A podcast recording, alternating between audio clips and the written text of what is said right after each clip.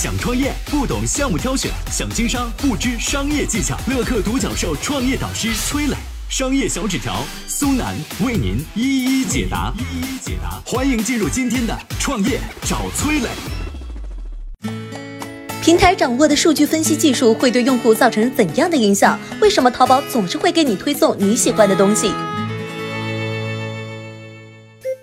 创业导师松南，乐客独角兽联合创始人，营销专家，今日头条特约内容导师，全网粉丝超过五百万。有请松南，有请松南。前段时间啊，脱口秀艺人池子在微博上发了一条长文，起诉前东家笑果文化。本来啊，只是双方之间的利益纠纷，没有想到还牵扯出了另外一方，就是中信银行。池子说啊，中信银行在没有取得他允许的情况之下，把自己的流水账单明细提供给了前公司笑果文化。这一时激起千层浪啊，银行竟然可以未经客户允许就泄露个人隐私。虽然事后中信银行出来道歉了，但是并没有减轻大家对于隐私安全的担忧。而事实上呢，这样的担忧已经不是第一次了。早在二零一八年年初啊，吉利汽车老板李书福就公开表达过对于隐私和信息安全的担忧。他说啊，我心里就想，马化腾肯定天天在看我们的微信啊，因为他都可以看，随便看。被大佬质疑信息安全，这还了得？腾讯这边的公关团队就赶紧行动了，出来澄清，就说啊，微信是不会留存任何用户的聊天记录的，腾讯也不会把用户的聊天内容用作大数据分析。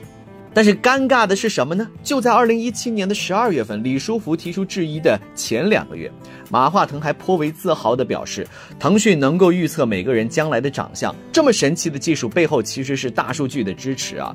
因为很多人从年轻的时候开始就一直在腾讯的平台上上传照片，通过大数据整合分析，预测人们变老之后的长相，对于腾讯来说实在是小事一桩。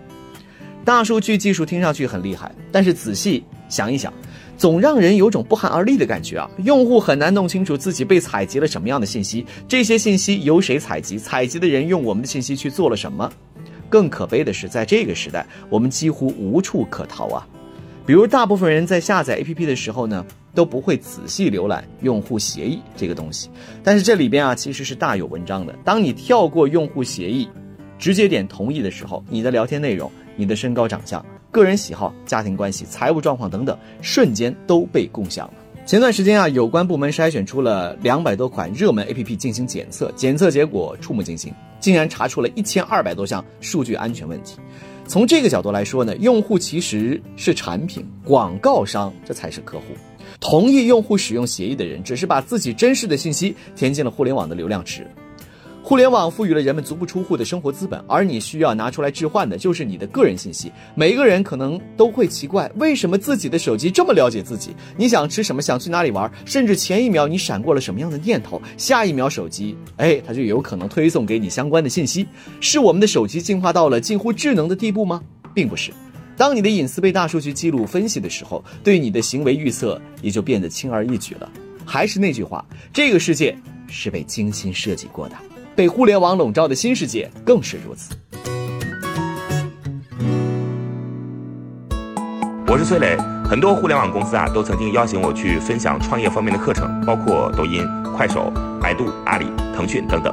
我把主讲的内容呢整理成了一套音频课程，这套课程啊包含了创业怎么找合伙人，怎么找到投资人，怎么制定正确方向，怎么组建自己的团队等等。相信我，不管你是创业小白还是有过创业经历的伙伴，这些内容对你来说都有帮助。下拉手机屏幕，在节目简介里边有我的个人微信号，添加微信，这套课程今天免费送给你，快去领取吧。